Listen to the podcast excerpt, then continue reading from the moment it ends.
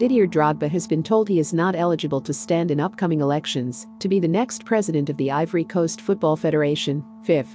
Along with three others, Drogba submitted papers to stand in the polls earlier this month. The FIF's Electoral Commission ruled that the former Chelsea striker did not fulfill its long list of eligibility criteria. His bid was rejected as two of the names he had submitted as his sponsors were ruled not to have the necessary authority to do so.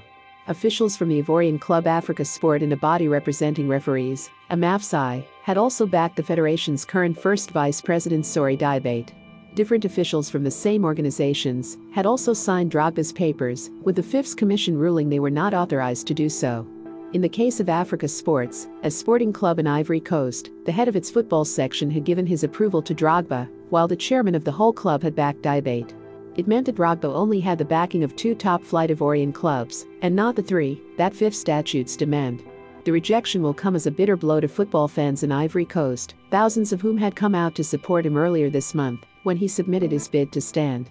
Drogba played more than 100 times for the Elephants including at the 2006 and 2010 World Cups, and as well as Chelsea he played for French giants Marseille, Chinese club Shanghai Shenhua and Galatasaray in Turkey. An application for Paul Kofi Kauadio was also rejected, leaving Diabate and Yassine Idris Diallo, a former fifth third vice president, as the remaining candidates. Drogba and Kauadio both now have five days to appeal against the decision. Remember to follow Golia by hitting the follow button and slapping a five star review on the show or tapping the love icon. Let's get to 1 million followers and tune in daily for new episodes.